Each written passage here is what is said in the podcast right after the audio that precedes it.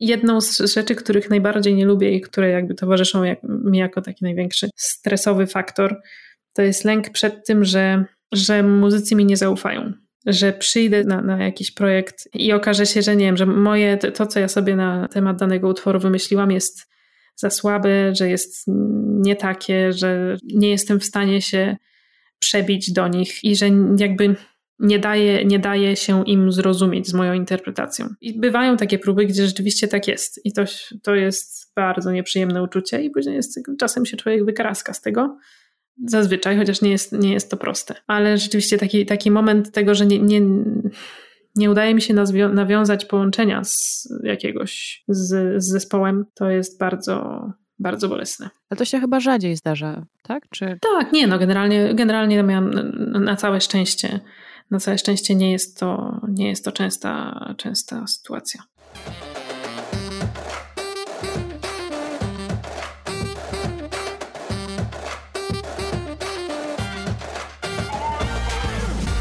Cześć, tu Ania. Zapraszam do Pracowni Dziewczyn. Pracownia Dziewczyn to cotygodniowe rozmowy z dziewczynami i kobietami na temat edukacji. Edukacji tej szkolnej, czasem akademickiej, a już na pewno tej życiowej. Dokąd miała zaprowadzić? a dokąd zaprowadziła. O wyborach, o porażkach, o pracy kobiet, z kobietami i nad sobą. Moja dzisiejsza bohaterka to kobieta wielkiej pasji do muzyki, ale i do sportu. Świat sportu i muzyki, szczególnie klasycznej, zdają się być od siebie bardzo oddalone, ale ona od najmłodszych lat z determinacją poświęcała się obu. Absolwentka szkoły muzycznej pierwszego i drugiego stopnia chciała zostać fizjoterapeutką i wspierać zdrowie i dobrostan muzyków. Jednak w momencie podejmowania studiów musiała niestety, czy stety, skupić się o wiele bardziej na jednej. Marta Gardolińska, absolwentka Uniwersytetu Muzycznego imienia Fryderyka Chopina w Warszawie. Szkoliła się również na Uniwersytecie Muzyki i Sztuk Scenicznych w Wiedniu oraz w The Montauk School for Conductors and Orchestra Musicians w Maine w Stanach Zjednoczonych. Pracowała z Bournemouth Symphony Orchestra jako Young Conductor in Association, czyli młody dyrygent współpracujący i tam właśnie Traf chciał, że kilkukrotnie została poproszona o zastępstwo kierującego zespołem, co pozwoliło jej się pokazać i zostać dostrzeżoną, w tym m.in. przez jedną z najbardziej cenionych agencji muzycznych Asconas Holt. Stypendystka Gustavo Dudamela, jednego z najsłynniejszych dyrygentów świata, z którym współpracowała w Los Angeles. Wraz z nim jako druga dyrygentka nagrała czwartą symfonię Charlesa Ivesa dla wytwórni płytowej Deutsche Grammophon. Swoją drogą nie dalej jak w sierpniu tego roku Gustavo Dudamel rozpoczął pracę dyrektora muzycznego Opery Narodowej w Paryżu. Z kolei Marta w styczniu tego roku została mianowana dyrygentką i dyrektorką muzyczną Lotaryńskiej Opery Narodowej w Nancy po entuzjastycznie przyjętej operze Aleksandra Cemlińskiego Der Traumgörger. Premiera, nad którą pracę utrudniało wiele wyzwań, w tym chyba największe wybuch pandemii, stała się dla Marty biletem do przejęcia dyrektorstwa i batuty. Pierwsza w historii kobieta kierująca tą instytucją. Zadaniem Marty na kolejne trzy lata będzie prowadzenie koncertów orkiestry i praca nad premierami operowymi sezonów, m.in. Fortunio w obecnym sezonie 2021-2022. Miłośniczka kawy, kobieta o niezwykłym intelekcie, elokwencji i sposobie bycia, poliglotka. Tim Ashley, krytyk opery i muzyki klasycznej dla Guardiana, nazywa ją artystką, z którą należy się liczyć. Kilka tygodni temu zadebiutowała w amfiteatrze w Hollywood Bowl w Los Angeles. Dzisiaj w Pracowni Dziewczyn opowie o dyrygenturze, co zafascynowało ją w tej pracy i o nadziejach i planach związanych z rozpoczynającym się sezonem w Nancy. Marta Gardolińska. Marto, bardzo serdecznie witam Cię w Pracowni Dziewczyn. Dzień dobry, bardzo mi miło. Chciałabym zacząć od pytania, które może się niektórym wydawać śmieszne, głupie, naiwne, dziecięce, nie wiem jeszcze jakie mam tu użyć epitety, ale jakiś czas temu y, siedziałam na widowni Filharmonii Berlińskiej z osobą, która w Filharmonii była po raz pierwszy i chyba tak naprawdę to było takie pierwsze tej osoby spotkanie z muzyką klasyczną, z pełną orkiestrą, z dyrygentem. No i ta osoba zapytała mnie, co by się stało, gdyby dyrygentowi batuta z ręki wleciała. I zastanawiałam się, jak mam odpowiedzieć na to pytanie, i odpowiedziałam tak, że hmm, No chyba nic, bo nadal dyrygent ma przecież ręce, żeby prowadzić tę orkiestrę, ale nie wiem, czy to jest dobra odpowiedź.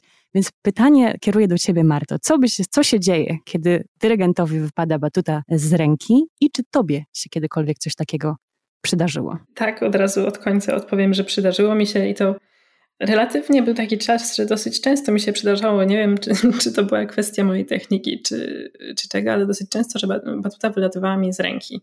I tutaj problemem nie jest to, że już w mojej ręce nie ma batuty, tylko problemem jest to, gdzie ta batuta poleci.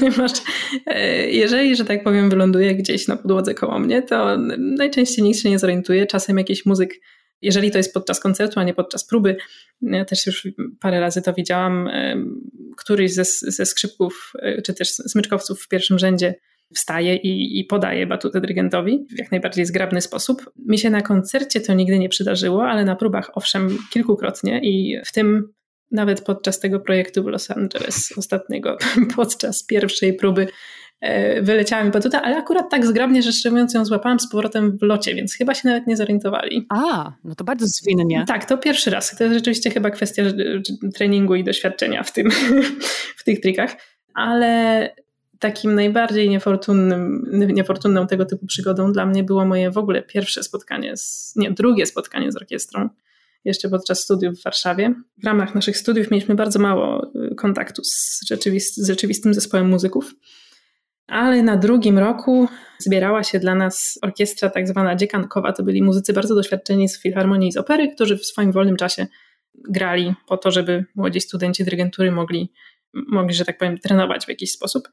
No ale często nie byli jakoś szczególnie zachwyceni tym, że tam siedzą, ponieważ nasze, nasze początki y, bywały trudne oczywiście. Mm. Jak, jako młodzi dyrygenci niewiele, niewiele wiedzieliśmy. I ja właśnie na, też na samym początku tej mojej próby, tych 20 minut, które miałam na to, żeby, żeby się zaprezentować, rzuciłam pod batutą prosto w drugie skrzypce. I, i tutaj nie, nie poprawiło tej atmosfery bynajmniej, ani mojej sytuacji też, że tak powiem, ja wtedy przerwałam tą próbę, bo nie wiedziałam, co zrobić, ale tak, to jest jedna rzecz, której nie zapomnę wzroku drugich skrzypiec w tym momencie. Ale czy, czy batuta musi być, czy to jest e, kwestia indywidualna? Bo przecież chyba rę, rękoma, prawda? Tu chodzi o te ręce, o ten ruch. Tak, tak, tak. To jest, to jest ruch.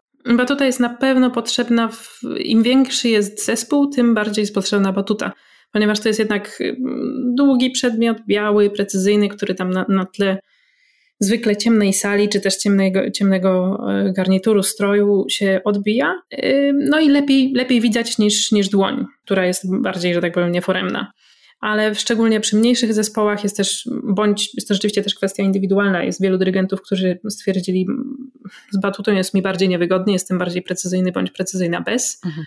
I też sobie świetnie dają radę. Ale tak, batuta, jeżeli się jakby człowiek nauczy techniki, to może być pomocą w precyzji. No właśnie sobie pomyślałam o takich tutaj zabiegach jak staccato, że to właśnie tak precyzyjnie można. Tak, to może, to może być to, chociaż też wcale niekoniecznie batutą też można malować. W ogóle w nauczaniu dyrygentury bardzo dużo się powtarza takich porównań z malarstwem, z używaniem batuty jak pędzla, bądź też, że tak powiem, z, z wypełnianiem gestu, mhm. jakąś taką intensywnością, jak, jakby się człowiek poruszał w wodzie, więc jest, jest to też trzeba umieć używać tej batuty w jak najbardziej zróżnicowany sposób, ponieważ ty, tak naprawdę takiego taktowania to większość orkiestr już nie potrzebuje. Czyli takie malarskie też pociągnięcia tutaj. Dokładnie. To jest piękne porównanie. Nie, tego nie znałam, nie, nie dowiedziałam się w moim researchu. A gdybyśmy mogły tak od podstaw właśnie mm, rozpocząć naszą rozmowę od dyrygentury, czym zajmują się ręce, czym zajmuje się lewa ręka i prawa ręka, czy one mają coś przyporządkowane do siebie, jakąś pracę, zadanie specjalne? Tak, jak najbardziej. W dyrygenturze agenturze symfonicznej, orkiestrowej jest podział na to, że prawa ręka jest ręką e, wyznaczającą tempo, puls i z zasady nie przestaje się ruszać. To jest, że tak długo jak, jak muzyka gra, tak długo prawa ręka powinna taktować wszystkie, wszystkie takty. Czyli jak, jak dobrze nakręcony metronom. Dokładnie, tak. Tak zupełnie na, jeżeli mówimy o podstawach, a lewa ręka jest tak zwana wyrazowa. Więc y, nie powinna tak naprawdę taktować, nie powinna być lustrzanym odbiciem ręki prawej i tylko się włączać wtedy, kiedy ma coś wyrazowego do dodania, powiedzenia na temat artykulacji, e, dynamiki, koloru, bądź też w celu wskazania wejścia jakiemuś muzykowi, bądź przyciągnięcia uwagi jakiegoś muzyka. Więc tak, taki jest najbardziej podstawowy podział. Oczywiście na tej bazie się buduje bardzo, bardzo dużo i że tak powiem, można zamieniać te funkcje, czy też jest według dosyć często się też powtarza, że dobry dyrygent powinien być w stanie zadyrygować wszystko prawą ręką wyłącznie. Że powinien być w stanie po połączyć ten puls e, z ekspresją w, w, takim stopniu, że, że nie potrzebuje w ogóle lewej ręki. Tak, to jest dosyć stara szkoła, ale e, jest w tym dużo prawdy. Tak? Im więcej wyrazu jest w prawej ręce, tym więcej można jeszcze dodać tą lewą, że tak powiem, i, i, i mniej używać słów i, i być bardziej precyzyjnym i, i wyrazistym. Rozumiem. Natomiast przy dyrygenturze, poprawnie jeżeli się mylę albo tutaj robię jakieś e, generalizacje, oczywiście ręce, ręce pracują, ale jak ja oglądam ciebie dyrygującą orkiestrę, to ja widzę ruch całego ciała. To ja widzę też e, oczywiście ogromną mimikę twarzy, pokazywanie tych emocji, przeżywanie tej muzyki, przeżywanie, aż wszyscy instrumentaliści wejdą w danym momencie, jak mają wejść, delikatność, jesteś często na zdajesz się być, po prostu unosić się gdzieś tam na koniuszkach palcy, to, to zdaje się też bardzo fizyczne ogólnie całego ciała. I teraz zastanawiam się, czy ta praca przez to, że jest dość raz fizyczna, ale też jest emocjonalna, bo jak powiedziałam, starasz się przekazać te emocje tak, aby orkiestra zagrała w pewien sposób i, i przekazała te emocje publiczności. Czy ta praca tak pod koniec dnia męczy też mentalnie, że w sensie musisz na przykład dużą uwagę przywiązywać do takiego porządnego odpoczynku na koniec próby czy na koniec po występie. Tak, jak najbardziej. I znaczy to zmęczenie mentalne jest nie tyle, jest najczęściej nie tyle związane z tą częścią emocjonalną samej muzyki, ponieważ to jest coś, co bardzo daje dużą satysfakcję i jest często terapeutyczne samo w sobie.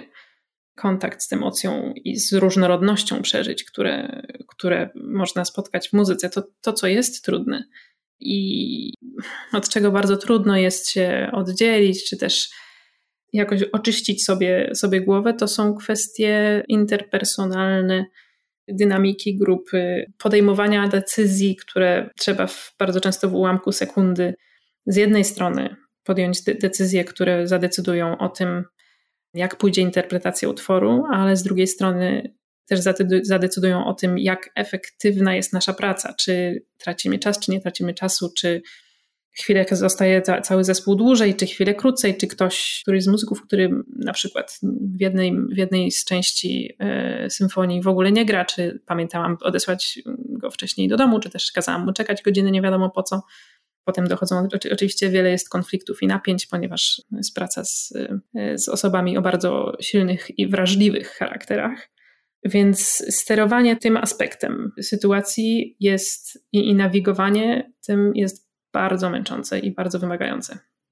Więc dla mnie utrzymywanie, jakieś próby utrzymywanie, utrzymywania takiej higieny e, mentalnej, emocjonalnej są, są bardzo ważne i jest to coś, nad czym ja pracuję i się czego, czego się wciąż uczę. No, to, nie, to jest na pewno work in progress. Tak brzmi, jak, jak cię słucham, jakby ten występ faktycznie przed publicznością był taką wisienką na torcie, że tu wiel, więcej, o wiele więcej twojej pracy jest na próbach, jeżeli właśnie chodzi jak o sterowanie tą dynamiką. Tak, tak. To, to się jest, jest nie do porównania, ponieważ też próby przed koncertem są zazwyczaj 4-5, to, nie, to jest nie więcej niż, niż parę dni, a moje przygotowania za, zaczynają się wiele miesięcy wcześniej, więc ja z, z tą muzyką z jednej strony, a z drugiej strony z tymi decyzjami, które są do podjęcia, żyję bardzo długo przed koncertem, przed tą jedną godziną, dwoma godzinami, które później spędzam z publicznością, więc i podczas których z zasady już żadnych decyzji nie ma do podjęcia, i można się tylko cieszyć, cieszyć efektem i cieszyć muzykowaniem. Ty jako dyrygentka prowadząc zespół starasz się być blisko tych muzyków, czy chodzi mi na takiej może stopie osobistej, prywatnej, czy, mhm. czy starasz się trzymać jakiś taki większy dystans, czy, czy pojawia się to, nie wiem, kieliszek wina, czy, czy drink po próbie, czy, hmm. czy, czy po zakończonym koncercie, czy jak, jak bardzo starasz się wejść albo w ogóle nie w życie prywatne tej grupy? To jest bardzo delikatna kwestia. I ja na takiej e, zupełnie prywatnej stopie się nie spotykam z muzykami z zasady. Są oczywiście sytuacje, w których w orkiestrze znajdują się ludzie, z którymi byłam na studiach, z którymi przyjaźniłam się wcześniej, więc ta, ta mhm. relacja zupełnie prywatna już jest i ja w, w tym momencie oczywiście ich nie unikam i, i się bardzo chętnie z nimi spotykam i spędzam czas i jest to też bardzo miłe i ważne, ponieważ e, w trybie życia takim, jaki w tej chwili prowadzę, kiedy jestem właściwie prawie cały czas poza, e, poza domem, z daleka od mojej tutaj grupy znajomych, najbliższych i rodziny, no jest to dosyć, dosyć samotny zawód jednak, więc w momencie, kiedy w mieście, w którym nie znam nikogo, ktoś z orkiestry jest moim dawnym przyjacielem, jest to bardzo przyjemny aspekt oczywiście. Ale z drugiej strony muszę być bardzo ostrożna, ponieważ to powoduje od razu trochę nierównowagę. Ja wiadomo, że tą osobę znam z imienia, a całej reszty nie. I jednak zawsze trzeba zachować y, zdrowy dystans. Co nie znaczy, że jeżeli po koncercie jest jakiś bankiet, y, gala, że, że nie, nie, nie staram się podejść do jak największej ilości muzyków, nie porozmawiać z nimi, przywitać się i, i sobie pogratulować. Ale z jednej strony na razie, a z drugiej strony to jest też chyba raczej w moim charakterze. Ja wolę zatrzymać ten zdrowy dystans, a poznawać się przede wszystkim zawodowo. A jak jest przed występem? Czy ty się stresujesz, kiedy wychodzisz na ten podest? To jest podest czy podium, jak, jak się mówi? Podium. Podium. Wychodzisz przed orkiestrę i już unosisz te ręce, jest ten moment ciszy i za tobą jest publiczność i wszyscy czekają, starają się nie kaszleć mhm. i wszyscy muzycy w napięciu. Co ty wtedy czujesz? Hmm. Już w samym momencie koncertu. Ja zazwyczaj jestem podekscytowana. Już w momencie, kiedy jest, wielu muzyków o tym mówi, że stres jest do momentu wyjścia na scenę. Ale kiedy ja już jestem, że tak powiem, w świetle reflektorów i już się ukłoniłam i już jest cała, całe moje skupienie na muzyce, to nawet szczerze mówiąc, ciężko jest mi opisać, co czuję, ponieważ jestem na tyle, y, mam w mojej głowie się tyle kłębi z jednej strony, a z drugiej strony jestem na tyle skoncentrowana, że nie ma miejsca na to, żebym, żebym sobie uświadomiła i zapamiętała y, jakieś uczucie. To jest taki moment, do, zawsze człowiek dąży do tego, żeby wejść w stan flow, takiego całkowitego skoncentrowania, więc to jest ten tuż przed tym pierwszym, pierwszym off-taktem, to jest moment całkowitej koncentracji, a jednocześnie to też zależy od utworu, bo ja mam dyrygowanie, tak jak zresztą już żeśmy trochę o tym powiedziały, to nie jest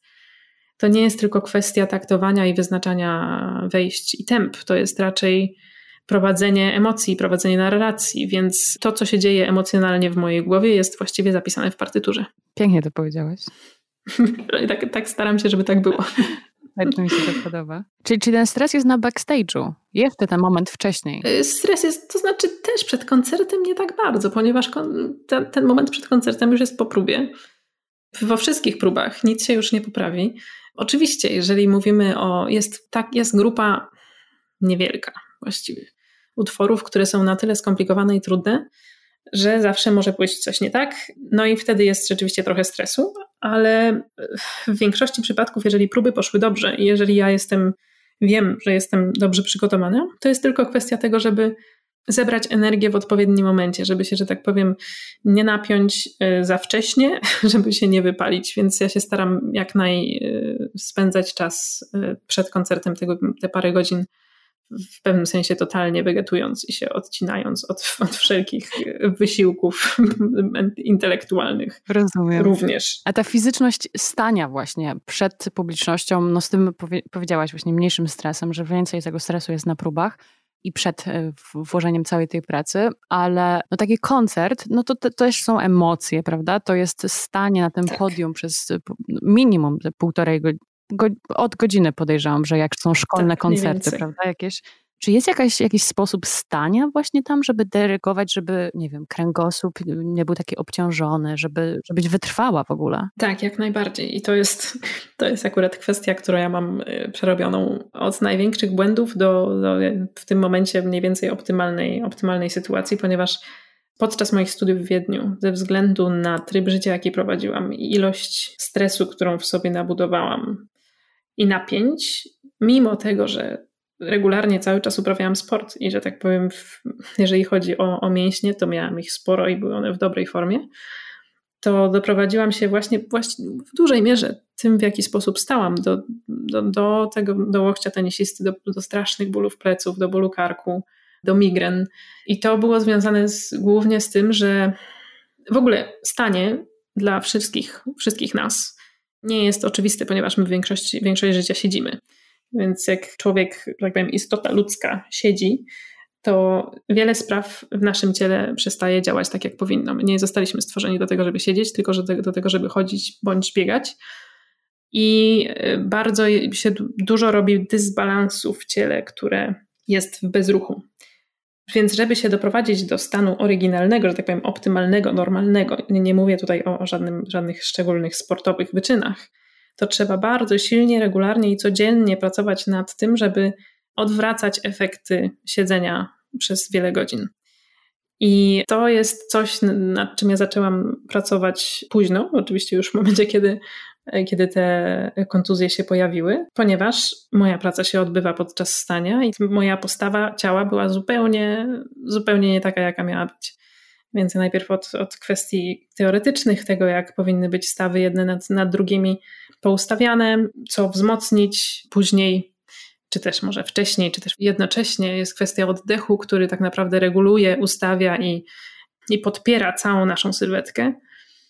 Jakoś jest to oczywiście, mogłabym, że tak powiem, jeszcze przez kolejne pół godziny o tym mówić, staram się skrócić jak, jak się da, ponieważ to jest, to jest mój konik, właśnie stanie i naturalny ruch, prewencja kontuzji. Więc tak, że tak powiem, żeby wrócić do, do pytania. Tak, trzeba umieć stać, trzeba umieć wykorzystać, znaleźć w ciele punkt, w którym jest siła, czyli, że tak powiem, to jest to, co w sztukach walki, o czym się mówi, to się nazywa chi. Taki punkt gdzieś w dole brzucha, z którego wynika cała, cała nasza siła i energia. I stamtąd ją czerpać. Czyli mówiąc językiem bardziej zachodnim, to jest kwestia silnego, stabilnego korpusu, na bazie którego można poruszać przez wiele godzin bez problemu e, naszymi kończynami, ponieważ bez silnego korpusu się od razu wychodzi z balansu i trzeba kompensować różnymi napięciami w, w ramionach, przedramionach, w łokciach. Skąd u Ciebie pojawił się taki pomysł studiowania czy zostania fizjoterapeutką? To wynikło z moich wczesno-nastoletnich doświadczeń z kontuzjami właśnie, które wtedy wynikły z, z treningów. Ja trenowałam przez jakiś czas w Warszawie. Wtedy w ogóle nie trenowałaś. Ale, że tak powiem, dłużej, już w, w kierunku bardziej zawodowym, trenowałam akrobatykę, skoki na batucie i jakoś tak właściwie no, do, do końca ta moja diagnoza nie była postawiona jasno, ale wynikło z, tego, z, z jakichś z moich objawów, czy też ze zdjęć rentgenowskich, że w wieku 10 lat doznałam kontuzji kręgosłupa. Kilka kręgów w odcinku piersiowym się, że tak powiem, ścisnęło, skompresowało i wylądowałam na jakiś czas w, takim gorsecie na pół roku.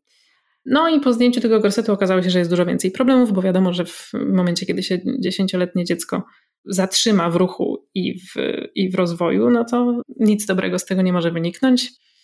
W związku z czym, żeby wrócić do, do, do formy, do postawy y, właściwej ciała, przez kolejnych parę lat chodziłam na fizjoterapię, na rehabilitację. I tu mi się wydaje, że jest w dużej mierze zasługa tej osoby. Y, nie, nie, nie pamiętam szczerze mówiąc jej nazwiska, tej fizjoterapeutki, która ze mną pracowała, ale była to wspaniała osoba, która w tak entuzjastyczny sposób prowadziła mnie przez mordercze treningi, bardzo nieprzyjemne, że mnie to zafascynowało, bo rzeczywiście wróciłam do formy i, i zaczęłam się zastanawiać, jak to jest, że nasze ciało ma taką możliwość totalnego się zepsucia, a później zregenerowania. I jak, jak właściwie, w jaki sposób działa, jak powinniśmy się przede wszystkim poruszać i zachowywać w optymalny sposób, co jest fizjologiczne, co nie jest fizjologiczne.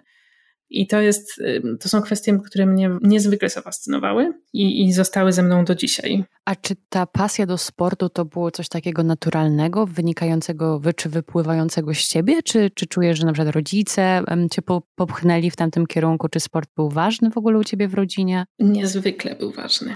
Ale to jednocześnie było coś dla mnie jak najbardziej naturalnego. Dla nas w ogóle moi rodzice mieli takie podejście w zdrowym ciele zdrowy duch i bardzo się starali, rzeczywiście wkładali ogromną, teraz patrząc też z perspektywy, ogromną pracę logistyczną i, i wielki wysiłek w to, żebyśmy byli, że tak powiem, intelektualnie i emocjonalnie i sportowo, że tak powiem, rozwinięci jak, naj, jak najbardziej. Ty, ty, i brat, tak? Tak, ja, ja, ja, ja i brat.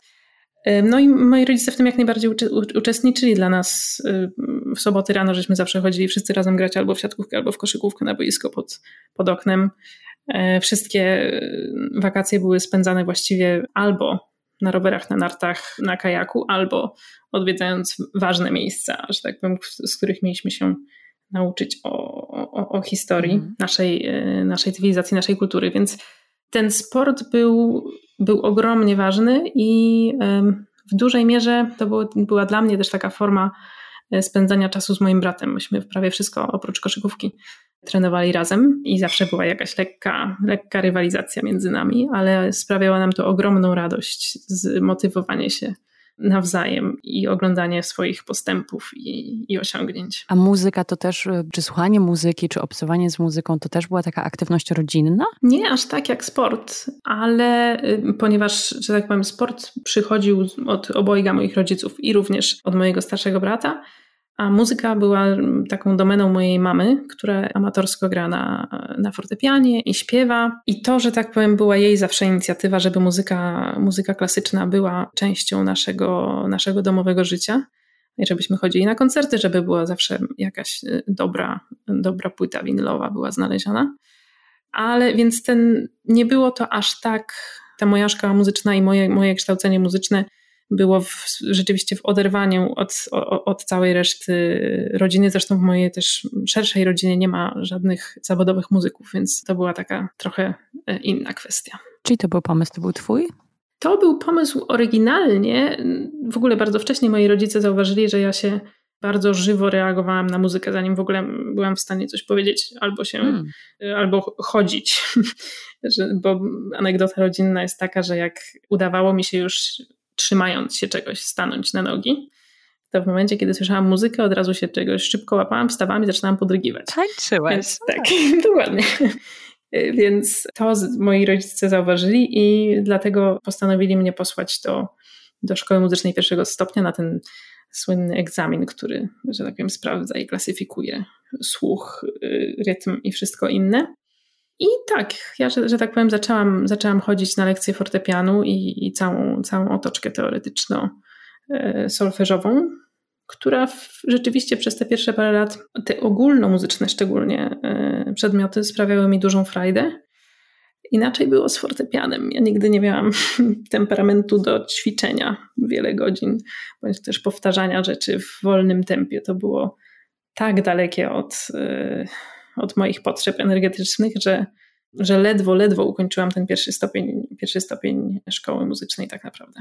Właśnie chciałam Cię zapytać o to, że no mamy, nie wiem czy mamy, Ty mi zaraz powiesz, czy mamy taki kontrast między małą Martą, która sobie tańczy i podreguje do muzyki, a szkołą muzyczną, która bardzo często kojarzy się z wielkim rygorem i z takim nie, wiem czy często, ale są też takie historie i, i, przypadki, kiedy to jest takie dość nieprzyjemne uczenie się o muzyce i uczenie się muzyki. Jakie jest Twoje doświadczenie? No właśnie dokładnie takie, jak opisujesz. O, Niestety. To znaczy, ja też oczywiście nie chcę być niesprawiedliwa i ja na swojej ścieżce muzycznej spotkałam wielu wspaniałych profesorów i wiele osób w muzyce, które były inspirujące i były świetnymi pedagogami, którym zawdzięczam bardzo dużo.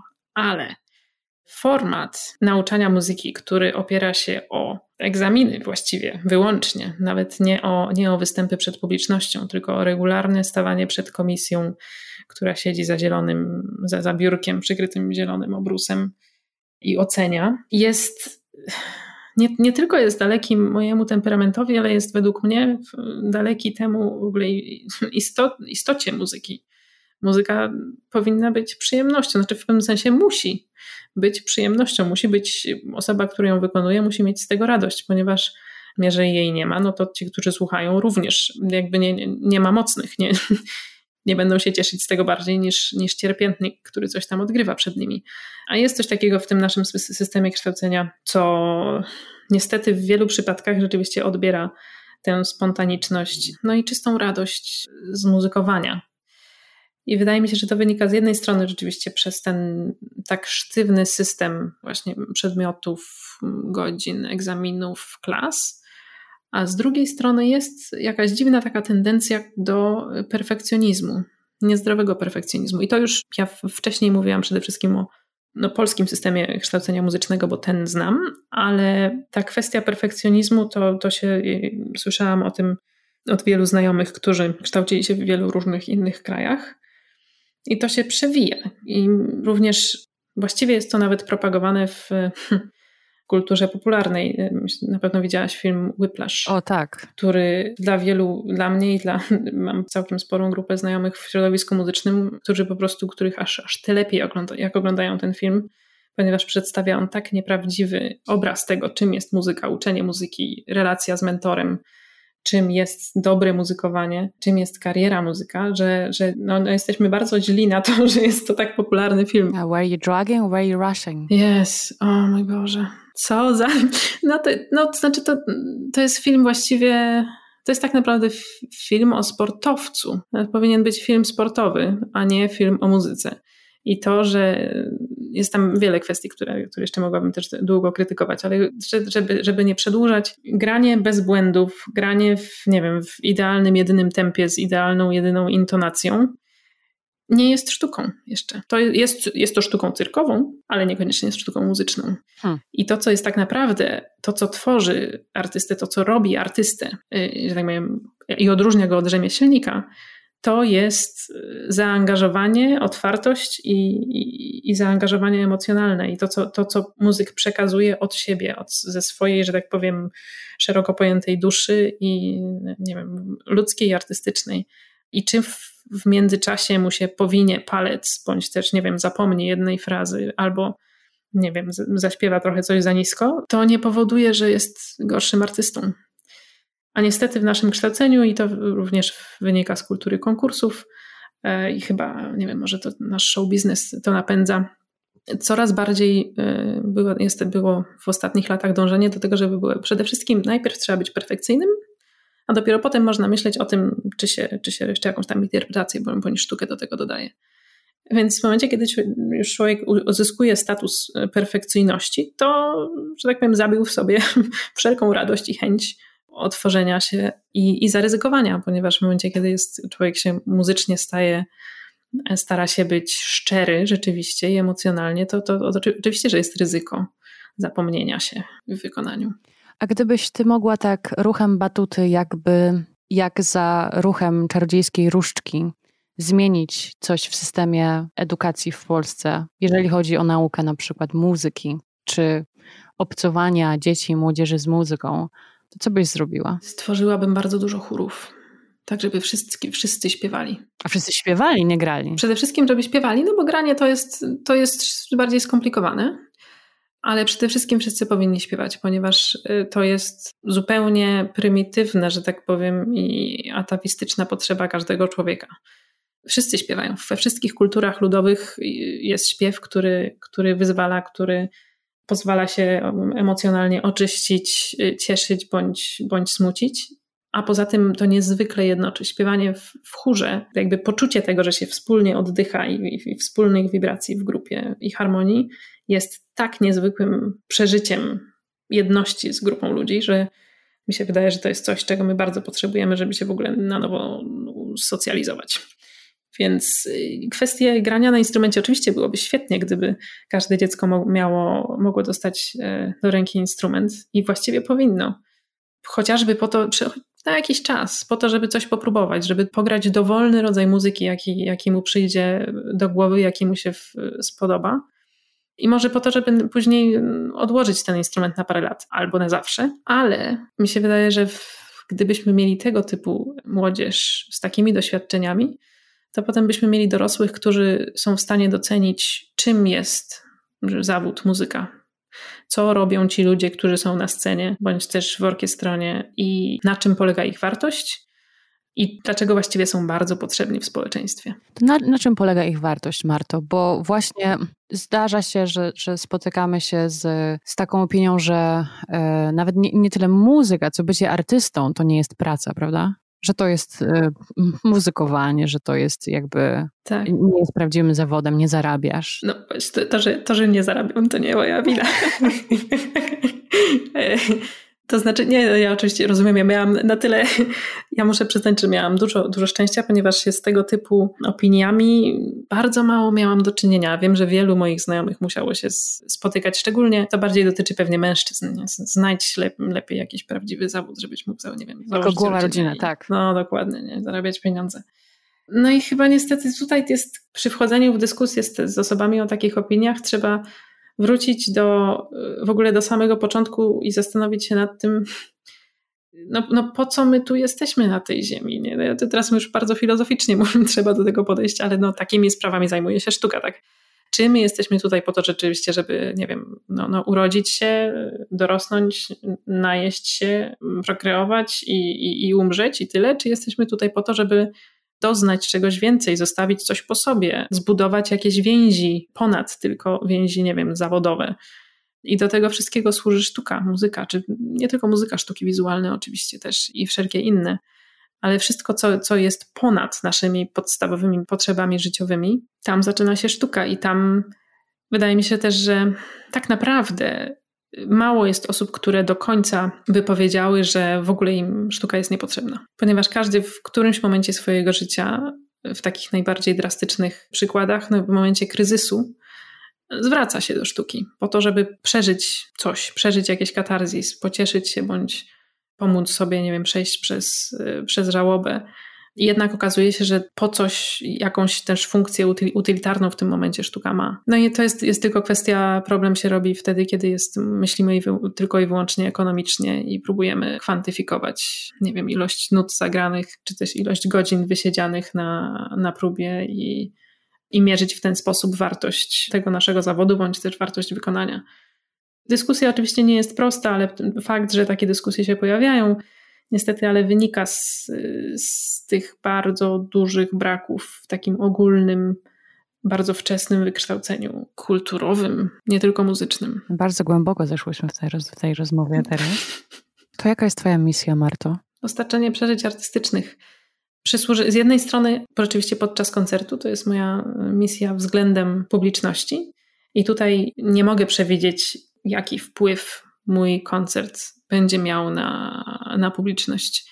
I też nie, nie do końca mogę, mogę o tym myśleć, ale są, ale nigdy nie wiadomo. Są, są takie, takie sytuacje, w, w których ja miałam też szczęście być, gdzie koncert, na który ja też wcale nie miałam do, do końca ochoty już iść, wydawał mi się mało istotny Okazuje się, że później w drzwiach do części dla, dla artystów spotykam jakąś osobę, która stoi ze łzami w oczach i mi dziękuję, bo mówi, że bardzo tego potrzebowała danego dnia. No i okazuje się, że, że tak, że rzeczywiście jakąś, jakąś w tym momencie misję wypełniłam, nawet nie będąc tego świadomą. Jakbyś miała określić taką cechę, z którą ty starasz się prowadzić orkiestrę, to co by to było? To jest próba zrozumienia, to jest wrażliwość, to jest jakaś otwartość, to jest. Co to jest? To jest szacunek, przede wszystkim i pokora w dużej mierze. Pokora u lidera. Jak najbardziej. To jest, to oczywiście wiadomo, że jest to, ja sobie taki cel stawiam i czasem mi to wychodzi, czasem mi to nie wychodzi, ale no, musimy sobie powiedzieć jasno, że ja y, stoję przed grupą ludzi, którzy każda z tych osób swój własny instrument y, studiowała no, przynajmniej przez 15 lat, zanim znalazła się w, w, ta, w danej orkiestrze, a a w wielu przypadkach przez lat 30 bądź 40. W związku z czym moja wiedza na temat ich instrumentu się w ogóle nie ma, nie ma, nie ma porównania. Ale słyszysz, że jesteś za młoda? Czy słyszałaś? Nie. Y, o, no, znaczy to, to, o, tym, o tym oczywiście, że słyszałam wielokrotnie, ale ja tak nie, jakby o sobie tak nie uważam. Ja uważam, że takie podejście, staram i mam nadzieję, że zachowam takie podejście jeszcze przez najbliższych 20-30 lat. Każdy z, z muzyków, z którymi współpracuję, jest absolutnym profesjonalistą i specjalistą w swojej, w swojej dziedzinie. Ja mogę się tylko cieszyć i czerpać z ich, z ich wiedzy. Jednocześnie ty, każdy z nich jest artystą i niesie w sobie swoje doświadczenie życiowe i swoją wrażliwość, którą, jeżeli zechce się otworzyć, może wzbogacić nasze wspólne, nasz wspólny końcowy efekt tego, nad czym pracujemy.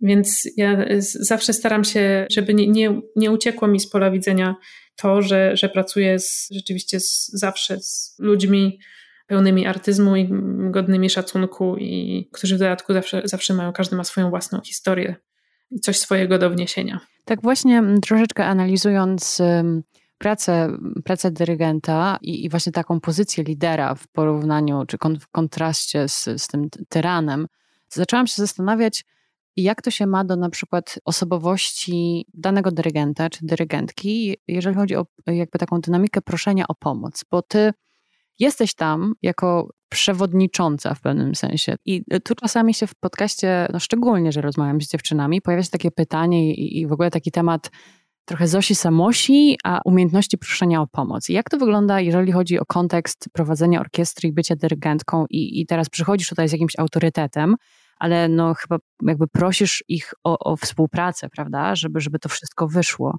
Jak, jak ty to widzisz, to proszenie o pomoc? To jest też e, kwestia trochę skomplikowana w moim przypadku, dlatego że z jednej strony nie tyle, może nie wiem, czy ja w, w momencie, kiedy już pracuję z orkiestrą, ja ich proszę o współpracę bardziej niż ich proszę o pomoc mhm.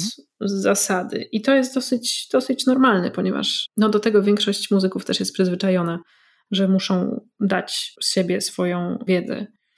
Trudniej jest rzeczywiście poprosić konkretnie o pomoc, bądź przyznać się do czegoś, do tego na, na forum całej orkiestry, że się czegoś nie wie. I tu bywa, bywa na dwoje babka wróżyła. To już zależy w dużej mierze bardzo, bardzo od zespołu, od te, do tego, od tego, do czego ten zespół jest przyzwyczajony, ponieważ albo jeżeli jest to grupa ludzi zdrowa, w której przyznanie się do błędu i znalezienie się w sytuacji bez podjętej decyzji, w sytuacji jakiejś otwartej, będzie przyjęte jako, że tak powiem, okazja do tego, żeby wspólnie znaleźć rozwiązanie, albo jest to grupa ludzi niezdrowa, z niezdrowym fermentem toksycznym, w której tego typu sytuacja będzie okazją do tego, żeby, że tak powiem, kogoś dźgnąć i mu y, dokopać w jego wrażliwe miejsce, które odkrył przed tą grupą. Więc to jest, że tak powiem, staram się zawsze wyczuć, w jakiej sytuacji jestem. I staram się, oczywiście w, z zespołami, z którymi pracuję częściej, staram się więcej wprowadzać takiego otwarcia się i przyznania się do potrzeby pomocy, potrzeby współpracy ponieważ uważam, że tak, tak, że tak powiem, w przyszłości każdy zespół powinien być w stanie funkcjonować. Ale oczywiście to nie jest proste i są też, to, to też zależy od, y, od mojego samopoczucia. Są, są dni, w których ja jestem na tyle, nie czuję się na tyle silna y, emocjonalnie, żeby podjąć tego typu, tego typu ryzyko. A druga kwestia jest taka, to jest już nie, nie na samej próbie, nie, niekoniecznie w kontakcie z orkiestrą, ale w, w kwestii przygotowań do różnych projektów, które są jakimś większym wyzwaniem, z jakąś nowością, których w moim przypadku jest jeszcze bardzo dużo. Co chwilę coś jest, coś jest nowe i, i dla mnie nieznane. Wiem, że wielu dosyć częstym, częstym układem jest układ taki e, mentor i uczeń, gdzie młody dyrygent regularnie pyta o radę, prosi o pomoc doświadczonego dyrygenta. I to jest coś, coś, co mi przychodzi ogromnie trudno. Z jednej strony, dlatego, ponieważ wydaje mi się, że w momencie, kiedy poproszę o pomoc, to szczególnie właściwie w tych, no powiedzmy w ostatnim roku, półtora, kiedy ta moja kariera, kariera poszła do przodu i się zrobiła też bardziej medialna, to mi się nagle wyda, że okaże się, że przecież wszystko to, co, co jest właśnie takie, nie wiem, wspaniałe, ja przecież jestem teraz wykreowana na na nie wiadomo kogo, a tu się okazuje, że czegoś nie wiem. Nie może być tak, że ja czegoś nie wiem. Więc z jednej strony to idzie bardzo, bardzo mocno yy, przeciwko mnie i, i... Czy to jest tak, jakbyś sobie chciała odebrać w ogóle możliwość popełnienia błędu? Albo właśnie nie wiedzę. Tak, mam do tego, mam do tego bardzo, bardzo duże tendencje. I tutaj muszę, muszę powiedzieć, że jakby oddać cały hołd mojemu mężowi, który mi, mnie bardzo w tym wspiera, czy też raczej mnie z tego stara się wyciągać z takiego, z takiego podejścia i mi i pomaga mi wyjść z takiej, jakiego, jakiegoś kokona strachu przed błędem. Ale z drugiej strony ja też mam jakiś taki charakter, że dużo lepiej się uczę w momencie, kiedy y, dochodzę do wniosków sama. Ja nie lubię być nauczana. Więc ciężko, ciężko jest mi poprosić o, o radę, bo bardzo często, że tak powiem, wydaje mi się, że sama sobie wymyślę lepiej. No i efekt jest taki, że w wielu przypadkach po prostu muszę włożyć trzy razy więcej pracy niż musiałabym, bo mogłabym po prostu zapytać, jak to się robi i byłoby z głowy, ale wolę, wolę przepracować swoje i nie wiem, właściwie dopiąć, dopiąć swego w jakiś sposób. Po swojemu. Tak jest. No ja słyszałam, że ty nie należałaś do, do studentek i do uczennic, y, które były też z, takimi y, chciałam powiedzieć lek lekkimi w obyciu, czy, czy, czy wręcz takimi współpracującymi z nauczycielami? Jak to z tobą jest? Czy, czy było? Czy nadal było. tak? No ja jest, tak, to nie, ja nigdy nie miałam jakichś szczególnie łatwych relacji z moimi profesorami. Ja jestem, że tak, jestem dosyć uparta rzeczywiście i zawsze byłam dociekliwa jeszcze też jako bardzo, jako mała dziewczynka w szkole. Nie dawałam spokoju nauczycielom zadając pytania w nieskończoność. No i to się bardzo często, że tak powiem, wielu, wielu nauczycielom nie podobało. Ale oczywiście też mam listę niedługą, ale bardzo ważną profesorów i mentorów, którzy jakby wytrzymali z tym moim, z tą moją dociekliwością i potrafili mi odpowiedzieć na wszelkie, wszelkie pytania, które mi przyszło do głowy. I rzeczywiście jestem im ogromnie wdzięczna za, za wszystko, czego się od nich nauczyłam. Ale tak, dla mnie jest po prostu bardzo trudno. Ja potrzebuję swojej wolności do tego, żeby się uczyć i rozwijać w taki sposób i w takim tempie, w jakim e, ja chcę i ja tego potrzebuję. I w momencie, kiedy jestem, ktoś próbuje mnie w, wcisnąć w jakiś schemat, ja momentalnie staję okoniem i nie, nie, jestem w stanie się temu poddać. Jak ty się czułaś, jak nie mogłaś postawić na swoim i studiować i na AWF-ie, hmm. i dyrygentury na Uniwersytecie Muzycznym? To jest ciężko powiedzieć. Ja na początku się jakby nie zorientowałam do końca, że to tak już, że nie wyjdzie, ponieważ wszystko się miało trochę przesunąć na później i zawsze był, ja przez dobre 3-4 lata myślałam, a ja i tak jeszcze wrócę na ten AWF i tak to jeszcze kiedyś zrobię.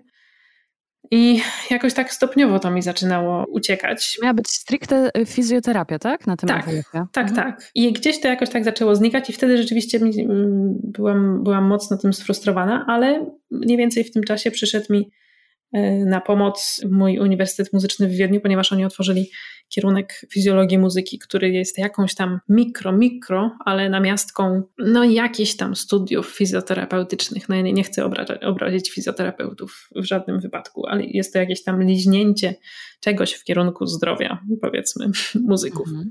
No i ja ten, te krótkie studium podyplomowe zrobiłam, które mi sprawiło dużą frajdę. I z jednej strony pomogło mi, a z drugiej strony dało mi trochę jakiejś tam podbudowy teoretycznej do tego, żeby się tą już moją hobbystyczną właściwie, hobbystyczne zainteresowanie tą, tą, tą kwestią gdzieś dalej prowadzić. Więc cały czas ja, jak, jak mam czas, to się w, w tym kierunku trochę dokształcam, bez jakiegoś większego napięcia i gdzieś tam to sobie w tym moim, moim życiu jest. Bardziej na, na potrzebę moją własną, indywidualną, mój, mój użytek mojej kariery niż, niż czyjkolwiek inny, ale w momencie, kiedy ktoś mnie prosi o radę, to nie mam aż takich e, oporów, żeby tą radę dać. Cały czas z ostrożnością, ale pewne rzeczy wiem, że wiem. Mm, jasne. Powiedziałaś, że nie bardzo chciałaś ćwiczyć tak regularnie e, grę na fortepianie. Oj nie. To jak to się stało, że nagle stwierdziłaś, że dyrygentura to jednak będzie to, że nie, nie coś innego związane z muzyką, że nie na przykład nauczanie muzyki, że nie, właśnie nie instrument, tylko że możesz się, że jest szansa, że odnajdziesz się właśnie na podium z batutą? Ponieważ dla mnie dyrygentura od samego początku była totalną odwrotnością doświadczenia z instrumentami, ponieważ instrumenty były dla mnie zawsze ograniczeniem, a dyrygentura okazała się zupełnie wyzwalająca, ponieważ nareszcie mogłam się, że tak powiem, poruszyć zawsze miałam potrzebę ruszania się, tańczenia i szeroko rozumianej ekspresji. I nic mi nie stało na drodze. No jedyne to tam, tam batuta nieszczęsna, ale to jest na tyle prosta, prosta technika. Jakby kwestie techniczne dyrygowania są tak banalne w porównaniu z, z instrumentalnymi, że w ogóle odpada prawie zupełnie ten aspekt takiego no, ćwiczenia codziennego, dłubania w, w gamach, w długich dźwiękach, w intonacji co mnie doprowadza do szewskiej pasji. A w, w dyrygenturze tego nie ma. Ja mogłam po prostu, jest kwestia, no do, jakaś tam techniki trochę trzeba się nauczyć, a później jest kwestia tego, żeby się zdobyć jak największą wiedzę ogólnomuzyczną, jak najlepiej, jak najlepiej wykształcić sobie słuch i później, że tak powiem, no, łykać partytury i łykać muzykę wszelką. I jest to dużo bardziej interesujące dla mnie niż dłubanie dwóch nut, które muszą być połączone w ten, a nie inny sposób przez, przez parę godzin dziennie.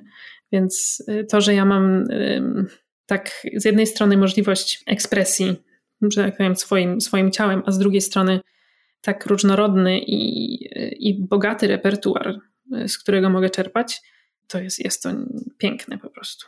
Gdzieś znalazłam informację, że kiedy ty dostawałaś się na dyrygenturę, byłaś jedną z pięciu osób. Tak. Czy to jest bardzo elitarny kierunek? Czy to jest tak, um, czy, czy nie da się dobrze wykształcić na przykład dyrygenta, jeżeli jest to wielka grupa osób na uczelni? Z czego to wynika? Kierunek jest bardzo elitarny i właściwie pewnie powinien być jeszcze bardziej elitarny, ponieważ dostać pracę po studiach graniczy właściwie z cudem. I ja tutaj miałam doświadczenie ekstremalnie różne w Warszawie i w Wiedniu, ponieważ w Warszawie rzeczywiście na roku, na roku jest pięć osób, czyli w sumie na całym, na całym Wydziale Dyrygentury w, w każdym danym roku jest no powiedzmy około 25 dyrygentów na wszystkich y, mhm. latach. I jest w momencie, kiedy ja studiowałam, było czterech profesorów, bądź pięciu. Także każdy, y, każda, każdy profesor w klasie miał około no, 4-5 osób. Więc rzeczywiście bardzo, bardzo mikro studia. Wiem, że w Stanach Zjednoczonych jest jeszcze mniej, przyjmuje się jedną albo dwie osoby na rok. A w Wiedniu na całych studiach, na wszystkich pięciu latach było dyrygentów 60 a profesorów dwóch. Ale chór na przykład można, tak? Dyrygować chórem? Czy to jest... Można też dyrygować chórem, chociaż studia dyrygentury chóralnej i orkiestrowej są osobno. Osobno. Mhm. Tak, ja teraz mówię tylko o dyrygentach symfonicznych. No i to też oczywiście jest tak, że, że każdy dyrygent, większość dyrygentów y, symfonicznych może. Ja po prostu chciałabym mi znaleźć pracę, im znaleźć pracę. tak jest.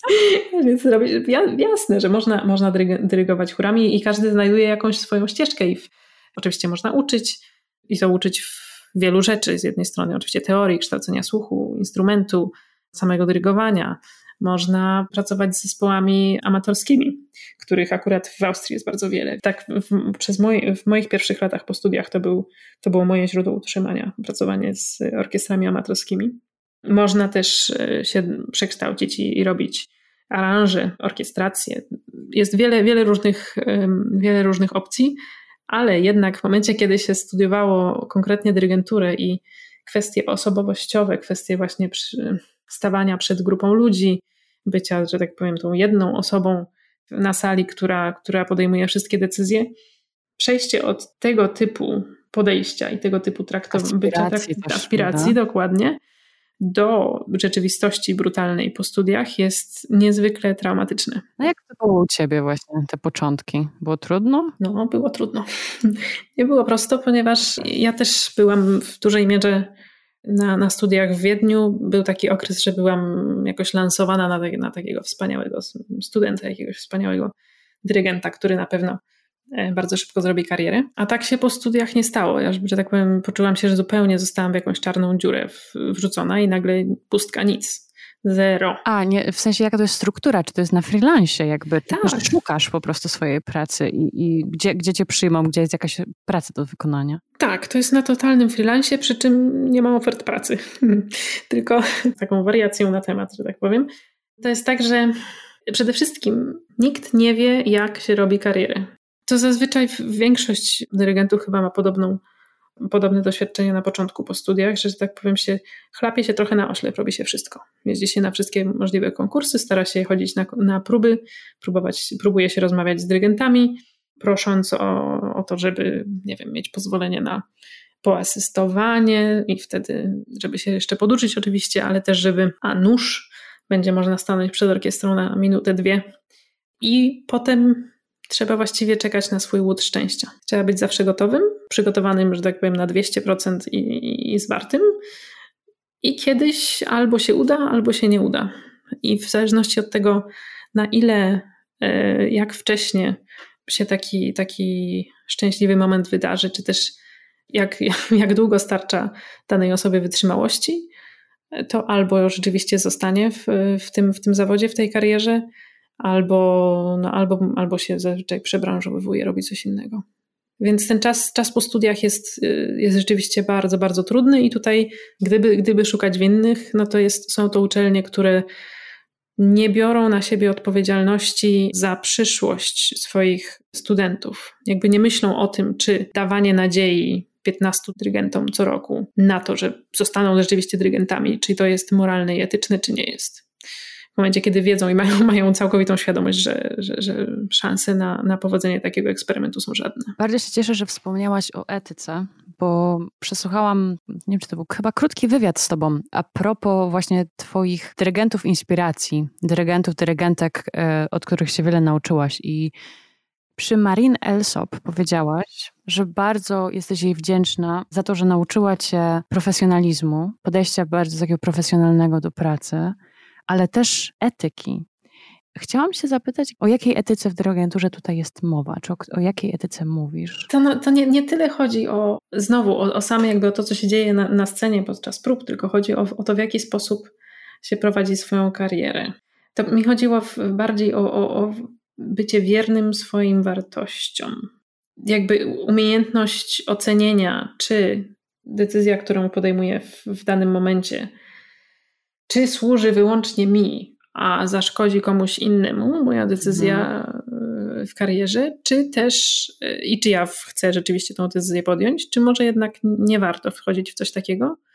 I, i, trzeba być jednak uczciwym w tym, jak się, w, którym, w jakim kierunku się, się podąża. Czyli taka zgodność ze sobą. Tak, y, zgodność, stanowcza zgodność ze sobą i, i też mhm. szczerość w stosunku do siebie, ponieważ z tego też się bardzo cieszę. Ona zawsze powtarza, żeby potrafić powiedzieć nie i się jakby nie bać tego, tego słowa, żeby, żeby szczerze ocenić, czy jestem w stanie zrobić daną rzecz, czy to jest tylko jakaś y, zachłanność, chciwość, która, która powoduje, że, że godzę się na projekt, który wiem, że nie będę w stanie nie będę w stanie go udźwignąć, bo nie jestem gotowa, nie mam czasu, dla ciebie, dla ciebie dobra dyrygentka, dobry dyrygent, jakie ma cechy taka osoba? Przede wszystkim, jeżeli chodzi o ogólne kompetencje muzyczne, czyli słuch, wiedza muzyczna, znajomość utworu i bardzo, bardzo duża muzykalność. Muzykalność to jest takie dziwne słowo, nie wiadomo jak to zdefiniować. Ale jakoś to się, to się odczuwa. Więc z jednej strony to, to, to tworzy dobrego, właściwie to tworzy dobrego muzyka.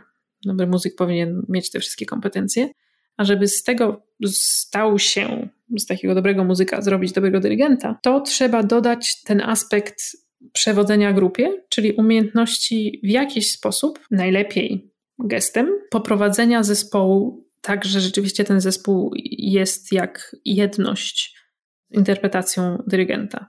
Czyli z jednej strony dyrygent, żeby stał się dyrygentem, najpierw musi być fantastycznej klasy muzykiem, a ponad tym mieć umiejętności z jednej strony lidera, a z drugiej strony umiejętności te techniczne, już same, samego gestu i wyrażenia swoim ciałem, swoim byciem i swoją jakąś no, charyzmą na, na, tym, na tym podium, wyrażenia muzyki w tak sugestywny sposób, żeby ona porwała orkiestrę i w konsekwencji również publiczność. A ty już zostałaś postawiona, czy stanęłaś po tej drugiej stronie, kiedy możesz usłyszeć od kogoś, że ja to bym chciała być, albo ja to chciałbym być jak Marta Gardolińska? Jako taka, wiesz, mentorka, osoba idolka, wzór do naśladowania? Zdarzyło mi się kilka, kilka razy coś takiego usłyszeć. Ja się, że jakbym bardzo się już w takich sytuacjach rumienię, ponieważ mam świadomość, że przede mną jeszcze bardzo długa droga do, do takiej prawdziwej dojrzałości w, w dyrygenturze. Ja się bardzo się cieszę, jeżeli moja, jakby moja ścieżka i moje podejście do tego zawodu kogoś przekonują i ktoś widzi w tym wartość. To jest, to jest dla mnie bardzo, bardzo ważne i bardzo, bardzo też bardzo mnie motywuje do tego, żeby, że tak powiem, iść dalej w, tym, w takim kierunku.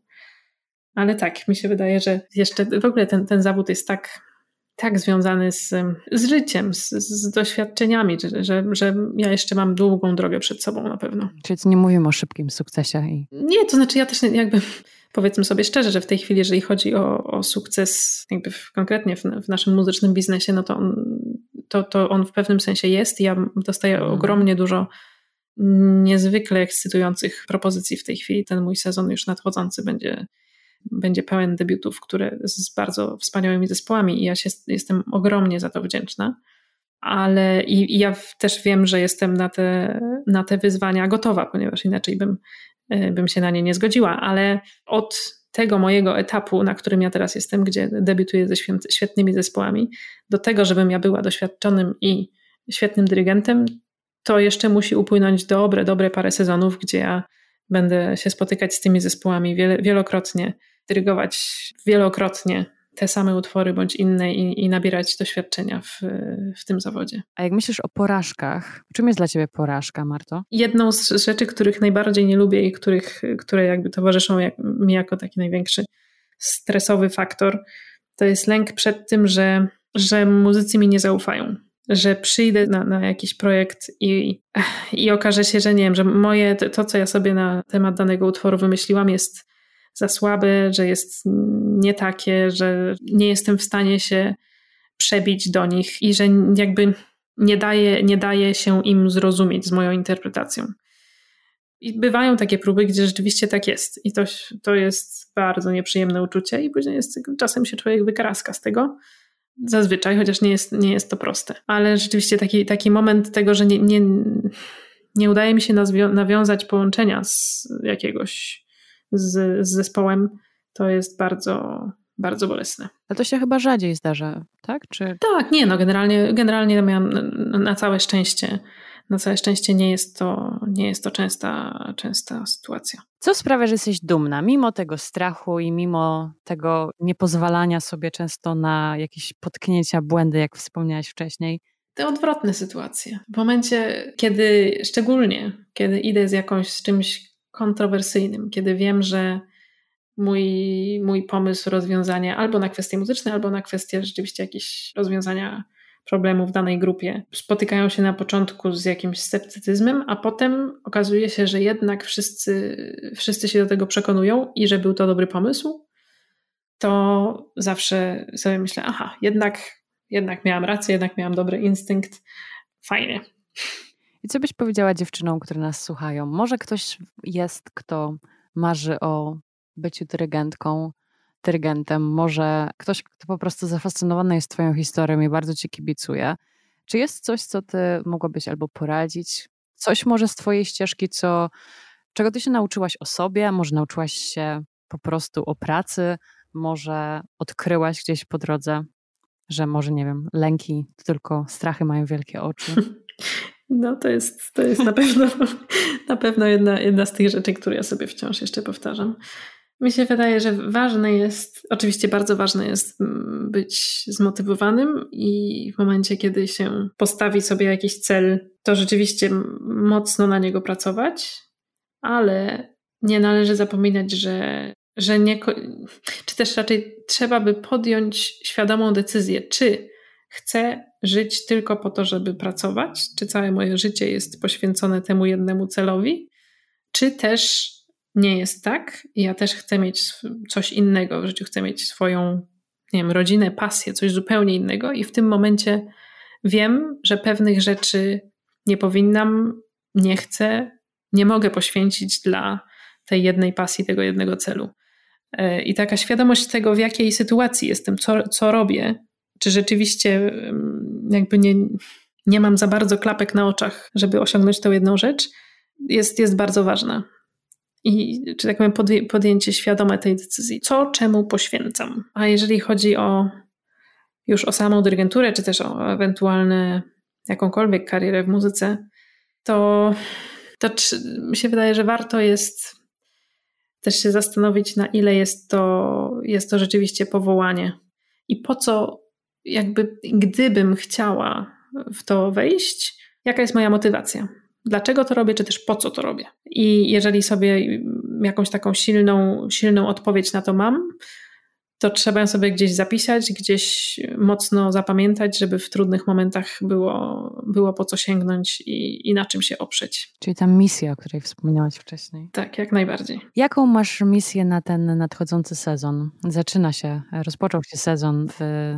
pracy Twojej. Tak jakie są Twoje nadzieje, nadzieje, jakie jest misja, jakie są plany? Ja stawiam sobie na ten sezon dwie.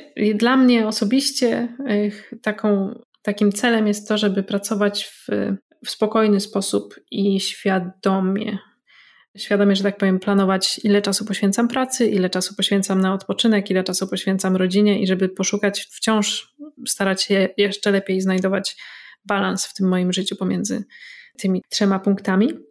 A jeżeli chodzi o, o moją pracę już zawodową, to chciałabym się trzymać za swoje własne słowo, jeżeli chodzi o, o tą otwartość, szacunek i pokorę w, zawsze w kontaktach. Nieważne z kim, z kimkolwiek, z kimkolwiek nie pracuję, czy to jest techniczny w orkiestrze, czy, czy to jest mój e, dyrektor artystyczny, mój partner w Nancy, czy to są, czy to są muzycy.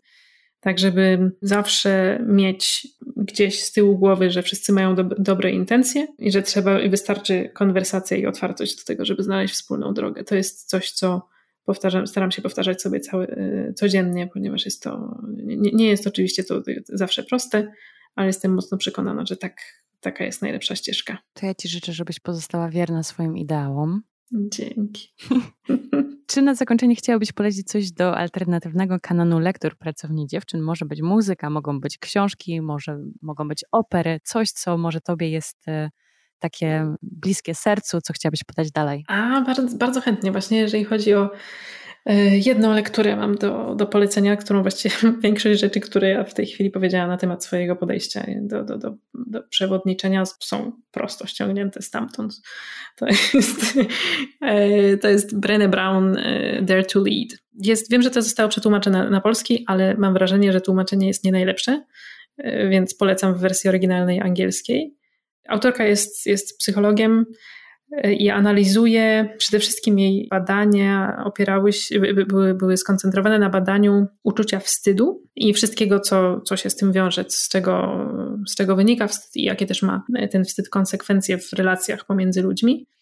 I na bazie tych swoich wieloletnich badań, ona napisała kilka książek wcześniej na ten temat, doszła później do, do tej książki, która się, się bardziej skupia już na sytuacjach niby przewodniczenia, ale to są ona bardzo wiele przykładów podaje z, z życia rodzinnego, z relacji małżeńskich, więc to, to stanowczo nie jest tylko dla, e, nie wiem, menadżerów, dyrektorów, ale dla naprawdę dla, dla każdego stanowczo to polecam. To też bardzo, bardzo pomaga w, w relacji z samym sobą, zrozum, zrozumieniu mechanizmów, które nami jakoś tam sterują. A z drugiej strony, może mniej psychoanalitycznie i ciężko, to jeżeli też mogę polecić coś do posłuchania, to bym poleciła operę Carmen Bizeta. Konkretnie w nagraniu, w którym Don José jest śpiewany przez Nikolaja Gedde i z Marią Callas jako, jako Carmen. Jest to idealne wykonanie tej opery według mnie. A z drugiej, a przede wszystkim ten utwór jest tak, tak zgrabnie napisany, że wydaje mi się, że dowolna osoba, która nie ma z operą nic wspólnego i nie jest, nie jest fanem opery generalnie rzecz biorąc, na pewno się wciągnie w ten, w ten niezwykle dramatyczny i piękny wątek miłosny i, i historię ogromnej pasji. Bardzo, bardzo polecam to nagranie. Wszystkie polecenia zapisuję. Dziękuję bardzo. Marta Gardolińska. Marto, dziękuję za, za Twoją otwartość i szczerość w tej rozmowie i, i za, za po prostu takie piękne historie, anegdoty od wypadającej z rąk batuty po rywalizację z bratem, aż, aż po sprawy etyczne związane z dyrygenturą. Dziękuję bardzo. Dzięki.